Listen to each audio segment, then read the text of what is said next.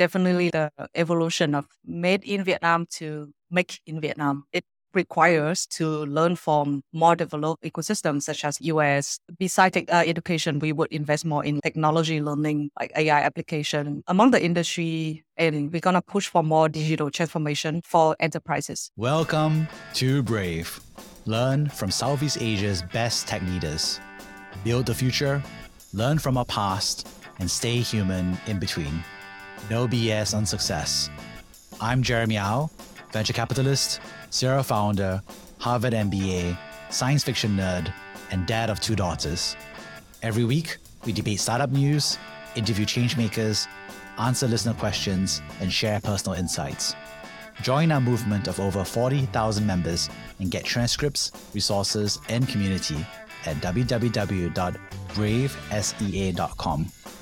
Stay well and stay brave. Are you expanding or launching a business in the Philippines? Ensuring your employees' good health is key to attracting and retaining top talent. That's where Hive Health comes in, especially for startups and small to medium sized businesses. They specialize in providing top quality and hassle free healthcare plans tailored to your workplace. Learn more at www.ourhivehealth.com Hey, Valerie, really excited to have you on the show. Vietnam is huge and it's start of a new year. So looking forward to hearing what you have to think about it. Hey, Jeremy, happy new year and I hope you had a good break. And yeah, I'm excited to return to the show. Personally, mm-hmm. I took a break as well. So I'm excited to discuss what's ahead for Vietnam. Yeah. And so before we talk about what's in the future, we have to talk about what happened over the last 2023, right? What are the biggest developments that we had? And also that encompasses a lot of stuff that actually happened in November, December that we didn't get discussed because both of us were busy taking a holiday. So Valerie, what would you say are the big things that you think happened for 2023?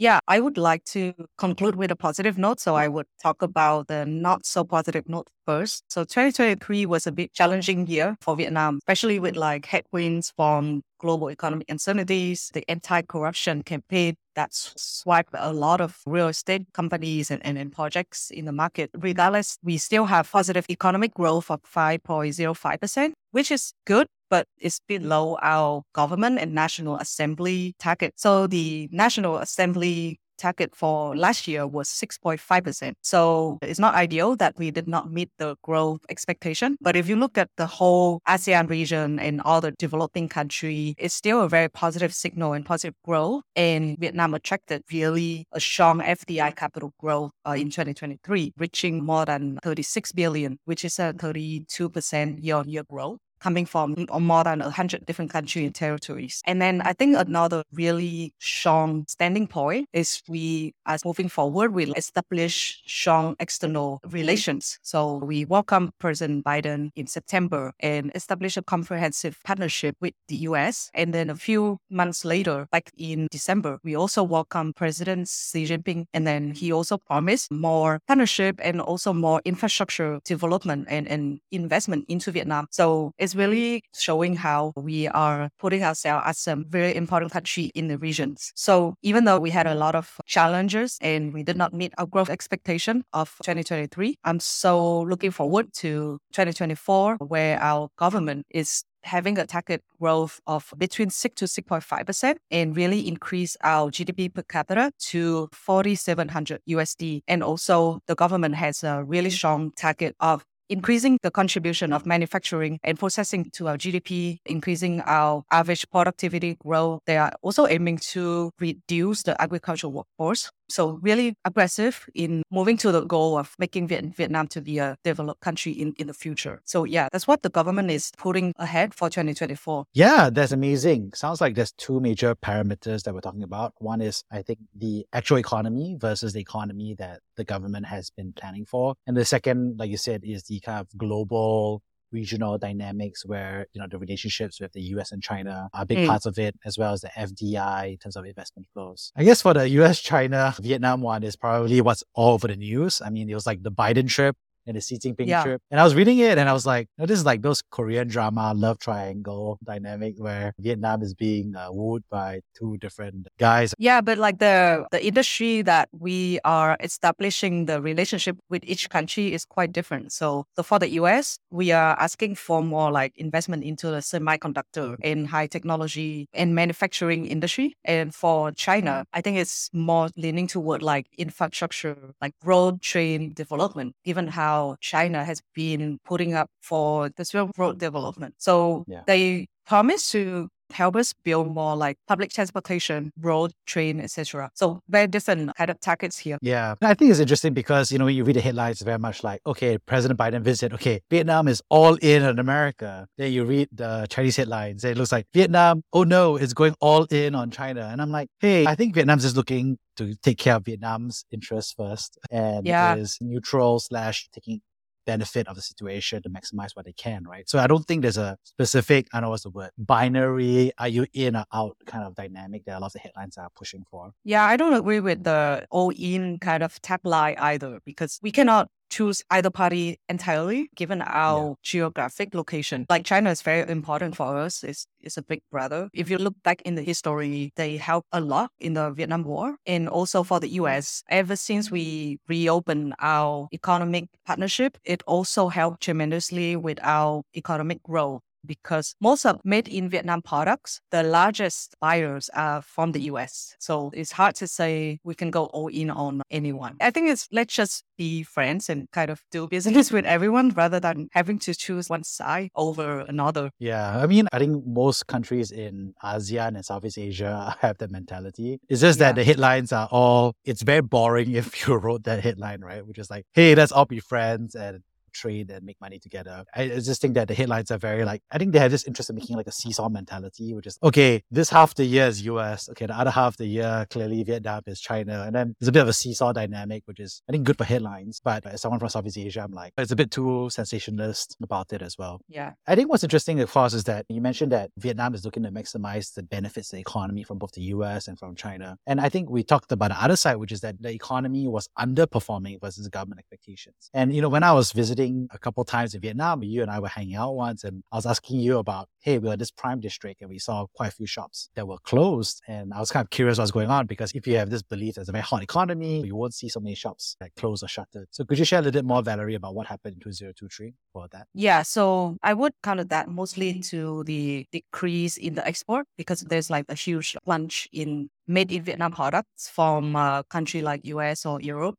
and also the effect of anti-corruption campaign. So anti-corruption campaign touches a lot on fast-growing industry and uh, have high-value industries such as real estate. So people immediately lost like a lot of their income or jobs that were mostly tagged by real estate. So immediately they have to correct their spending and also like their mindset, uh, spending behavior. So that's why I think cons- consumer in, in Vietnam went through a major correction last year, tightened their budget. And that's why a lot of street shop house, consumer facing shop have to close down. And that's why you saw a lot of empty shops in the most expensive real estate piece in Vietnam last year. That's the two largest reason why. And so I think this is actually a good transition, which is that what do we think the economy is going to happen? What do you think we are going to see in 2024 from your perspective? Yeah, in 2024, National Assembly, like I mentioned, have target of GDP growth of 6 to 6.5%. And to do this, we need to do more quantitative easing, kind of relax more credit to SMEs. So that's what I'm expecting for this year. More credit given to SMEs, to business owners. That's the only way to uh, fuel the growth to their target of 6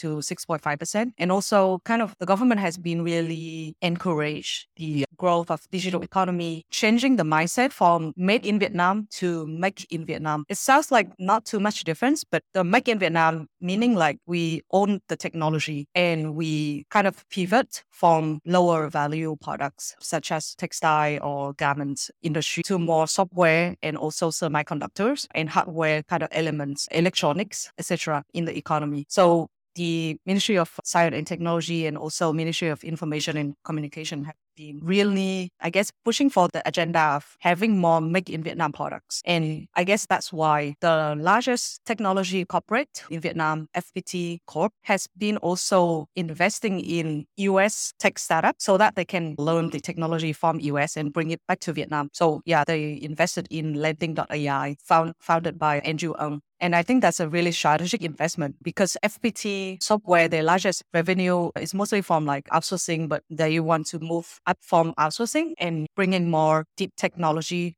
into Vietnam. And fuel the dream of making Vietnam products to happen. Yeah, I think that's a really great assessment there because there's an interesting part where everybody in Southeast Asia is trying to move up the value chain. Singapore is mm. where it is because it also was moving up the value chain. I mean, Singapore also used to have a made in Singapore story and then they also transitioned to try to make more in Singapore. So try to move up in terms of the capital assets and the manufacturing and the technology needed. I'm so curious because you mentioned a forecast uh, that the government has had. Are you optimistic? Are you pessimistic? Optimistic about the economy, you know, exceeding or falling short of that target? So I'm I'm always an optimistic person. So I think we will meet the target. But 2024 in mm-hmm. general. I think it's still going to be a challenging year. But the recovery is coming on its way because we, we have a major national congress meeting in uh, Q1 2025. And a lot of economic simulation will come into support for the economy. So in order for that meeting in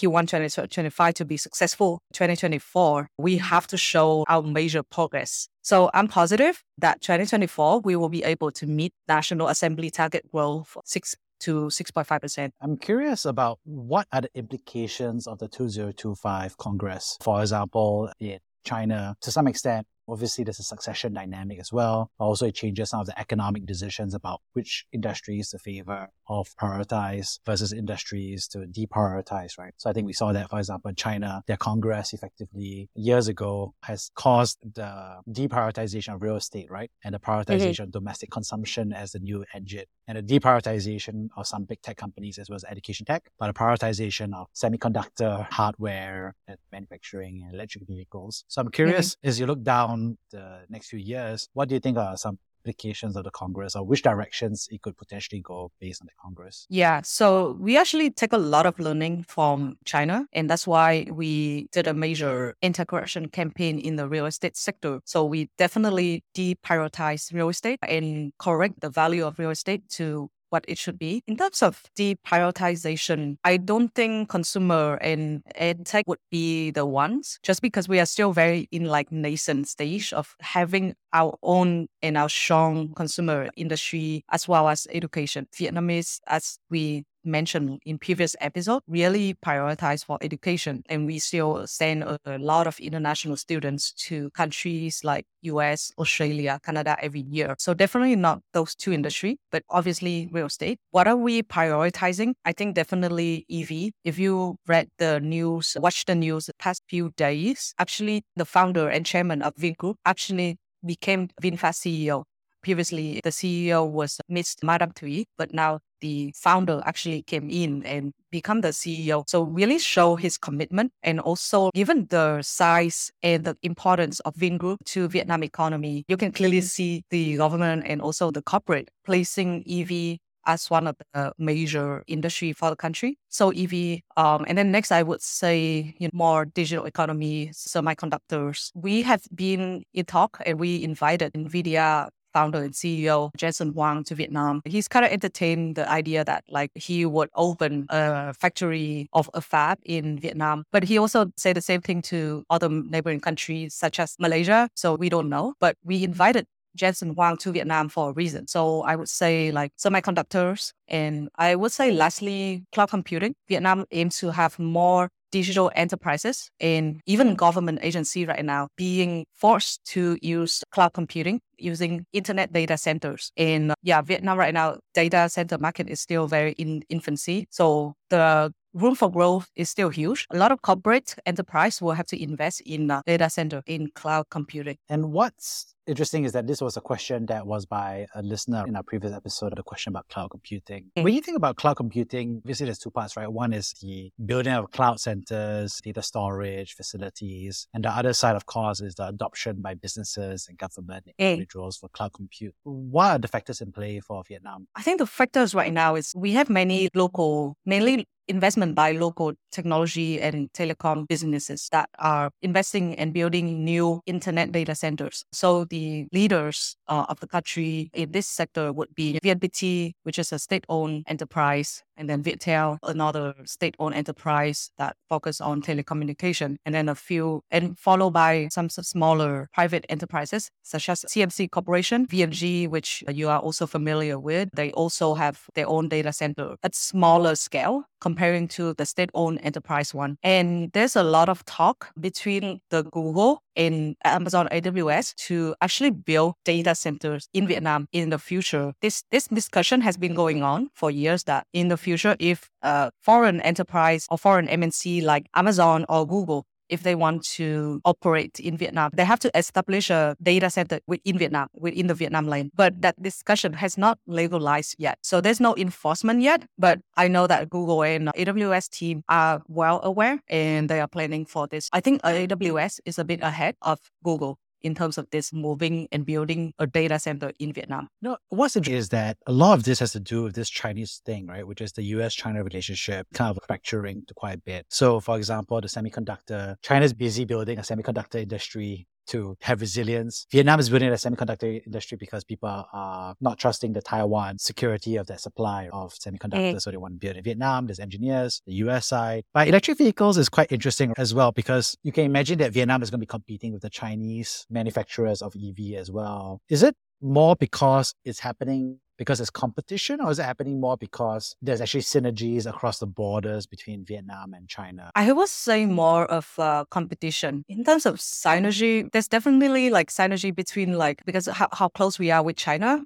but we don't have competitive advantage or moat in the industry. I would say most of the battery are owned by Chinese suppliers. So they own the suppliers and supply chain. And battery is like more than 50% cost of making a electronic vehicle. So Yeah. I don't honestly I don't think we really have a competitive advantage in the industry. Gotcha. Yeah. Yeah. because I think semiconductor has a competitive advantage called US is willing to have a China plus one strategy. So that's a competitive strategic tailwind in that sense. Whereas I think for the EV side, it feels like so far the world seems like this is not a national security concern the same way. So it's a little bit more harmonious in terms of trade barriers and flows. Or like you said, therefore, in that case that I don't really see the competitive advantage of Vietnam. I think the way I think about it as well is that it's not only about being able to manufacture the battery, but also being Mhm. able to recycle and process the battery after it's used. Because if you're able to do that, then you can lower the cost of the vehicle away from the cost of the entire battery, like I said, over 50%, percent 60%, and you can actually Mhm. transform it to the cost of the usage. So you take the manufacturing cost minus the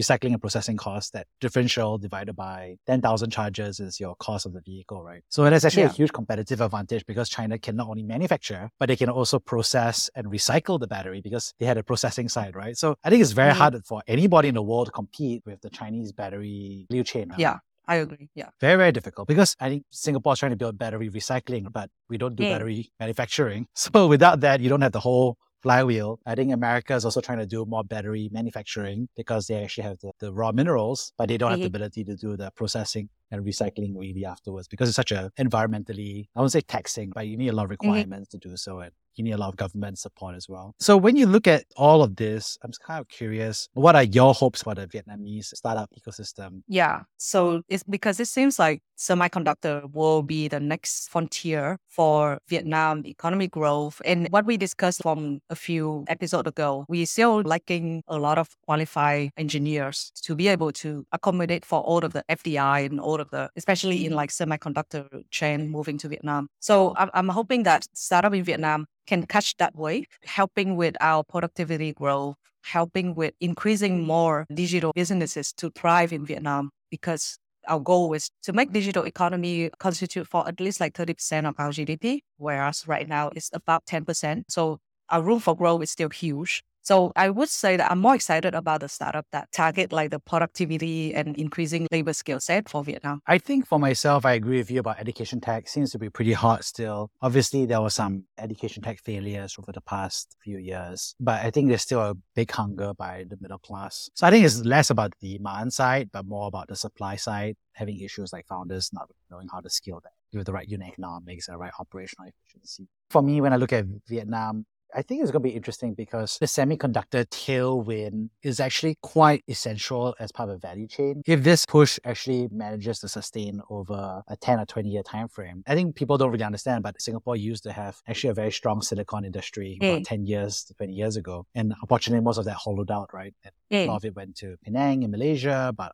also, frankly, most of it went to Taiwan and to China as well because it was such a low cost of production place. So I think if this push really allows Vietnam to have that 20 year time frame. I think there's actually a lot of fundamental companies that actually come out if you do sell silicon and semiconductor, like you can do say graphics cards with Jensen Huang and NVIDIA. But actually there's a lot of compute data center companies. I think this is basically a value chain that you can really move up. And I don't think it's necessarily an investment thesis that can bear fruit today, but I think it's actually a really interesting piece, which is, yeah, can you imagine Vietnam becoming the TSMC of yeah. the world? Then yeah. actually there's going to be a very interesting evolution slash technology tree that will come out from it. Yeah definitely like the evolution of made in Vietnam to make in Vietnam. I honestly I don't know like how many steps or how hard that is to make that happen, but it definitely requires to learn from more developed ecosystems such as US. That's why FPT invested in Landing AI. So I would assume that we would invest more besides uh, education we would invest more in like technology learning like ai application among the industry and we're going to push for more digital transformation for enterprises. That's my hope for vietnam in this year. Yeah i think a big mistake that singapore did was that there was a at a time an assumption that engineers was not really a really good profession to advocate for in singapore. And so one of the big decisions they made was like teaching engineering students about how to manage other engineers. It for example, countries like India or in the rest of the world. And so I think without that deep tech, or you can say that fundamental understanding of hardware as well, then you don't get all the building blocks for the rest of the ecosystem. And I don't know, I mean, like I'm not an expert on some of this stuff, but I think that if you look at Silicon Valley, it's called Silicon Valley because it started Silicon and then everything else got layered on top of it. A lot of the deep tech, a lot of the R&D, even ChatGPT and OpenAI is very much based on a fundamental understanding of both hardware and software, right? And mm. it's interesting to see that Singapore kind of gave up that lead in that sense on the hardware side to focus on mm. software. And more importantly, focusing less on software engineers and focusing more on engineering managers, right? So I think yeah. it makes sense from a population perspective. Maybe there's not enough density of engineers and so forth. But I think it's interesting to see that Vietnam side really take off. And I think that's why we see a lot of Singaporean engineering companies hiring a lot actually in Vietnam now. When I was in Vietnam, I was meeting a lot of the Singaporean companies that were just hiring like 10, 50, 100, 200 engineers in Vietnam and they're supposed to work with Singapore HQ. But I think it's an interesting partnership, I would say. Yeah, I think not only Singaporean company building the tech team in Vietnam, right? There's some many like American companies, Australian companies, they all realize how good software engineers or tech talents Vietnam is. So a lot of them actually have their some of their tech team in Vietnam. So like Synopsys, Atlassian, yeah, many more. Yeah. I think it will be interesting because I think that's where the flywheel is, which is you have all these technical talent that's being trained now. And speaking with a government agency in Singapore, and I basically said, hey, I don't have an issue with us outsourcing and having a great team in Vietnam. But I think what will be interesting is everybody who's a junior engineer in Vietnam, the next company is going to be a senior engineering manager leadership, right? And the next company hey. after that, they're going to become CEOs and co-founders after that, right? So honestly, only two, I don't know, was what, talent cycles away from a new generation of Vietnamese startups that are highly technical and well trained. And I was like, I said, it's not a competitive binary zero something between Singapore and Vietnam, but it's just an interesting dynamic where these are the flows of capital and talent that we see. So I think that I think that's good news for the Vietnamese ecosystem for sure. And I think also to some extent it's not replicated in the rest of Southeast Asia. So if you look at Indonesia or the Philippines or Thailand, I think the focus on engineering and the focus on training engineers and that talent pool and also combining that with people outsourcing that talent role for technical teams to work remotely. It's actually quite a unique combination for Vietnam. Yeah. So before this recording, I was mentoring for an university incubation. And yeah, that was my feedback as well. They had a good idea and kind of agenda of building a university incubation, but the agenda was more targeting into like the business students. And I feel like they lack the incorporation of the technology engineering students, which you might not know or heard of the university name before, but they are actually like top tier engineering university of Vietnam. So I'm just quite amazed. I'm still quite amazed by how passionate young people, young Vietnamese are with like entrepreneurship and they spend extra time outside of the school, outside of their work to invest in this university incubation. When you meet university students in Vietnam, what do you notice about them? Yeah, so most of them are really curious, really hungry. But some of the business students tend to hang out together and kind of forget about the technology, the STEM, and engineering students. So there's not a lot of cross section between the non-business and the business student together. So I'm hoping that there will be more like hackathon between both a business student and non-business students. But overall, most of them are very curious and really want to like advance in their career planning. The only thing is right now they are still attracted by big names, big consulting, big tech or big banks name. But I think in the near future, the culture will change and they will be more attracted to like startup? Yeah, hopefully so. I mean, I also mm. teach entrepreneurship at the universities in Singapore, like National University of Singapore and Singapore Management University. One thing I would say is that don't worry, the business students in Singapore also don't hang out with the engineer in Singapore. Oh, really? So oh, I didn't a, know that. It's a common problem. I think it's just that yeah. business people are, you know. I think they should hang out. out more. Yeah, they should hang out more with each other. Yeah. Yeah. And I think I would say that that's an interesting dynamic and hopefully we'll see more cross pollination, not only across different faculties like business and engineering, but also mm. across different countries as well. On that note, I'd love to wrap things up and summarize the three big takeaways I got from this conversation. First of all, I thought it was really fascinating to hear about the reflections on 2023. It was nice to hear about the underperformance of the Vietnamese economy versus the government target, as well as the love triangle between Vietnam, USA, and China in terms of what it shows up in headlines versus what is actually the strategic incentives and imperatives for Vietnam. Second, Secondly, thanks for sharing about what you expect for 2024. I'm glad to hear about your optimism that there will be both stimulus and a focus on economy by policymakers in Vietnam, uh, and that you do believe that there will be a very strong effort to hit the 6 to 6.5% GDP growth target. And lastly, thanks for sharing some of the root causes that really driving this. It was nice to dive into the semiconductor side, dive into infrastructure, dive into the educational outlook and spirit of the next generation. So looking forward to catch up with you next time. Thank you, Jeremy, and looking forward for our next discussion. Thank you for listening to Brave. If you enjoyed this episode, please share the podcast with your friends and colleagues. We would also appreciate you leaving a rating or review. Head over to www.bravesea.com for member content, resources, and community. Stay well and stay brave.